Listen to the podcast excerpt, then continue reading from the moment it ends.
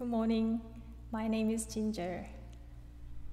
The title of today um, is A Road to Freedom. Freedom is an attractive value in human life.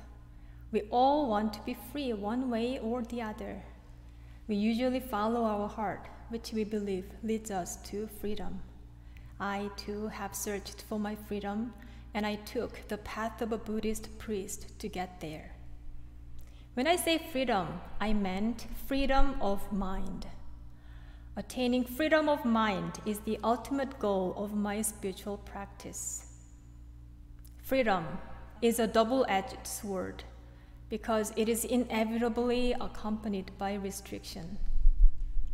Master Sotaesan said, True freedom is attained by refraining from self indulgence Therefore, a person who seeks true freedom must first keep the precepts well. End quote. The idea of achieving true freedom is about being free from either holding or letting go. To attain this freedom, we need to cultivate the ability to hold our mind when it is necessary and let it go when it is necessary. Mind practice always begins with seizing the mind, and the practice of keeping precepts is about discipline and restriction. However, we want to follow our free spirit all the time. Who would want to be restricted? Here is a story of a nagging mom and a rebellious child.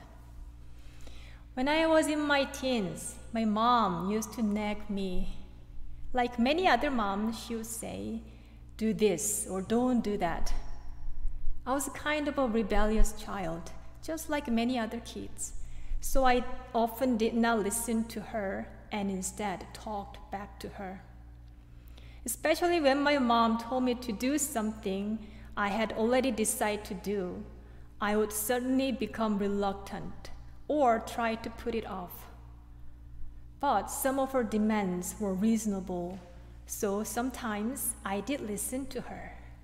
For example, she would say, Clean your room, do the dishes, and help me in the kitchen.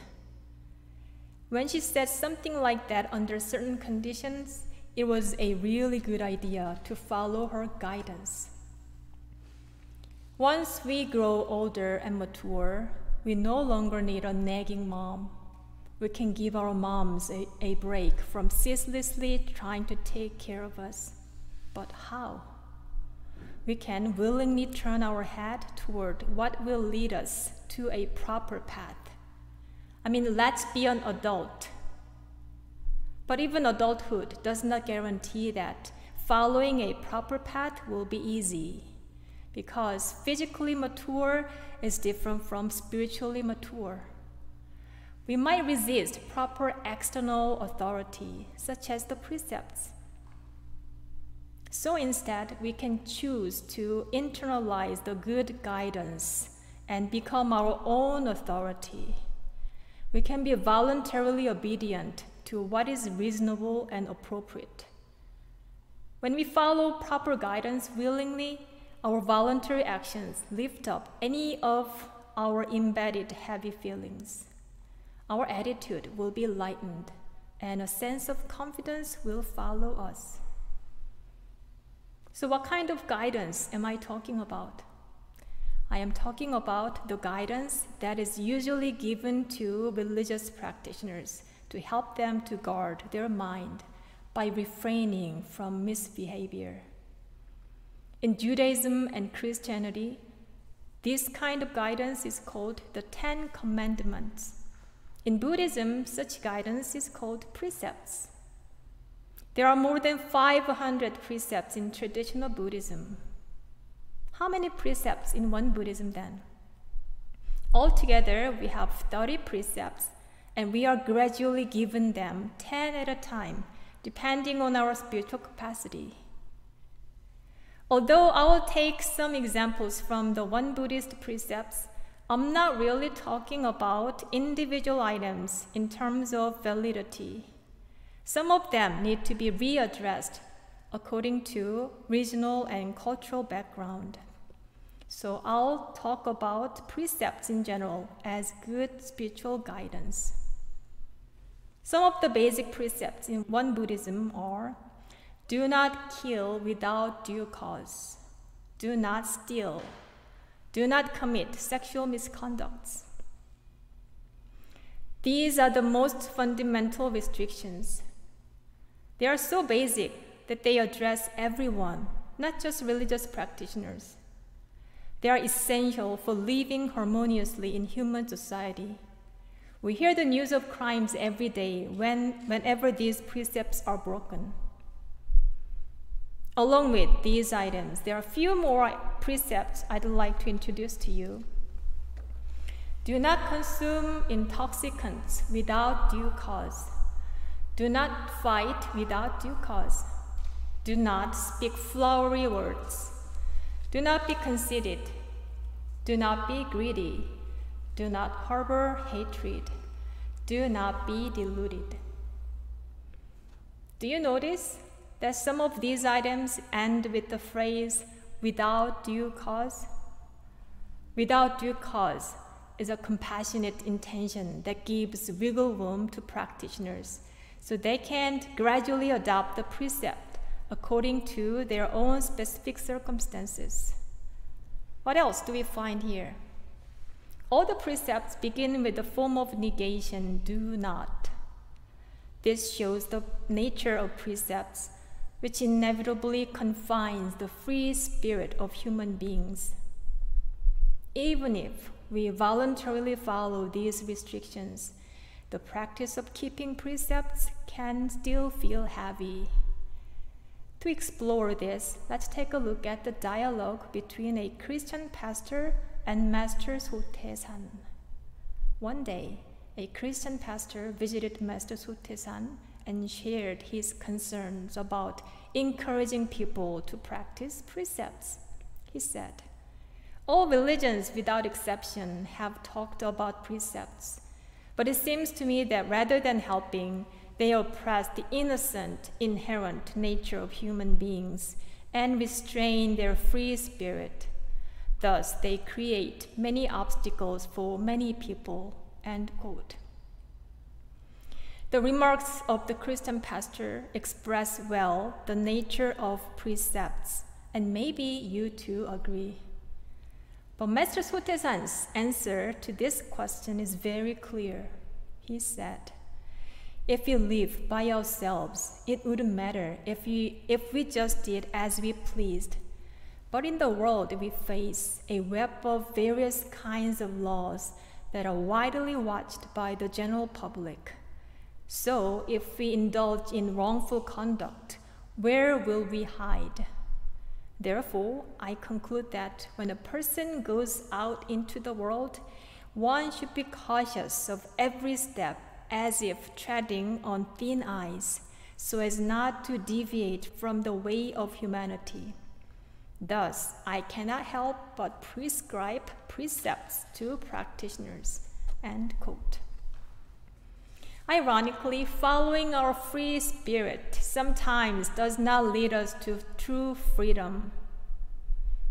Our free will as human beings can easily lead us to create unwholesome karma and as a result, our spirit is no longer free.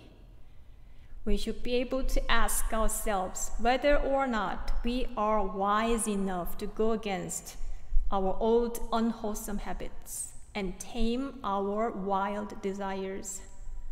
This question is really about our mind, whether we are capable of being free from between holding the mind and letting go of the mind. When it comes to practicing precepts, we have two options. The first option is to give up deepening our practice. We can live just as who we were and are as long as we do not commit serious misconduct. Nothing will go wrong. The only thing is, we will remain the same person, a sentient being defined by our ego. If we do not want to buy this ticket, then we have a second option. It is to willingly follow the path of Buddha, like a responsible adult. We do not just want to be submissive, but instead, we want to be voluntarily obedient. Master Chongsan said, Precepts are the life force. Precepts are the life force of a spiritual practitioner and the ladder for attaining Buddhahood. Do not follow the foolish demands of your mind and instead observe the precepts even at the risk of death. End quote. Master Chongsan here used the strong expression of even at the risk of death. I think this is because practicing precepts is about severing unwholesome seeds in our mind, namely ignorance. And this is tough to deal with. The last precept that says, do not be deluded, is about ignorance. What does not be deluded mean? It means not to be fooled by our egoistic self. It also means do not be easily satisfied with our own understanding of truth, as our interpretation of truth may not be an authentic one. It is worth noting that when Dharma grows, Mara grows. As we become more knowledgeable about our spiritual practice, we may become an arbitrary interpreter when it comes to true nature. We can take an extreme viewpoint influenced by only one aspect of truth, namely non dualism. This is quite a dangerous pitfall until we are greatly enlightened. We should not fully trust our own thoughts or our own experience of the realm of truth. If we think that keeping precepts is not, impor- is not so important, we are in trouble. In the Dharma of Repentance, Master Sotaesan said, Recently, there have been groups of self styled enlightened ones who occasionally appear and make light of the precepts, discipline, and cause and effect. They have acted as they pleased and stopped as they pleased under the guise of unconstrained action. Thus, in some cases, they have sullied the gateway of the Buddha. End quote. This is a strong warning about self indulgence. This clever disguise of ignorance can come before us as non dualism. It is so clever that non dualism can manipulate us so that our conduct become inappropriate or we hold an extreme viewpoint trying to interpret everything with emptiness our true nature marvelously appears whenever we use our mind and body. This manifestation of truth is sophisticated and it interacts with the law of cause and effect. We live in this physical world in which a web of karma is interwoven in complicated patterns. No matter how genuine the experience of true nature we may have, any obsessive understanding of non dualism may show us only what we want to see. We may end up chasing after a temporary feeling of oneness. Please note that seeing true nature or awakening to universal awareness is not the destination of our practice. Rather, it is a starting point of our practice. To me, it is true that whenever and wherever I want to use a calm, clear, and resolute mind based on my true nature, even at the moment of life and death. An experience of true nature is a tool to use, is not a goal to achieve. Let me share a short story from Charles Calmont, an entomologist. When he was little, he enjoyed watching insects. One day, Calmont found a larva and carefully observed the moment when the larva tried to break its cocoon and emerge as a butterfly. To his eyes, the baby butterfly was trying so hard to break the tiny cocoon. He felt bad for its str- struggle and he wanted to be kind to that butterfly. Out of compassion, he pierced a little hole for it. After that, Kalman happily anticipated seeing the butterfly flap its splendid wings and fly to the sky. But to his surprise, the butterfly barely dragged its wings on the ground and soon it died. The end of the story. The baby butterfly was not able to gain the strength it needed to take off from the ground. Kalman's improper sympathy only blocked the butterfly's ability to strengthen its own power. What do we see in this story? We do not want to remain superficial practitioners like the butterfly with the splendid wings that could never get off the ground. Let's not ruin our spiritual journey with mere temporary satisfaction. We cannot take only an easy path using our picking and choosing attitude. At some point, without fail, we need to deal with the core ignorance embedded within us. Endurance is a necessary quality and one that we need to cultivate on our spiritual path. The precepts teach us the practice of endurance. True freedom comes after undergoing inevitable hardships while we keep voluntarily observing items in the precepts. The way to freedom is not simple and easy. That's why attaining the true freedom is rewarding.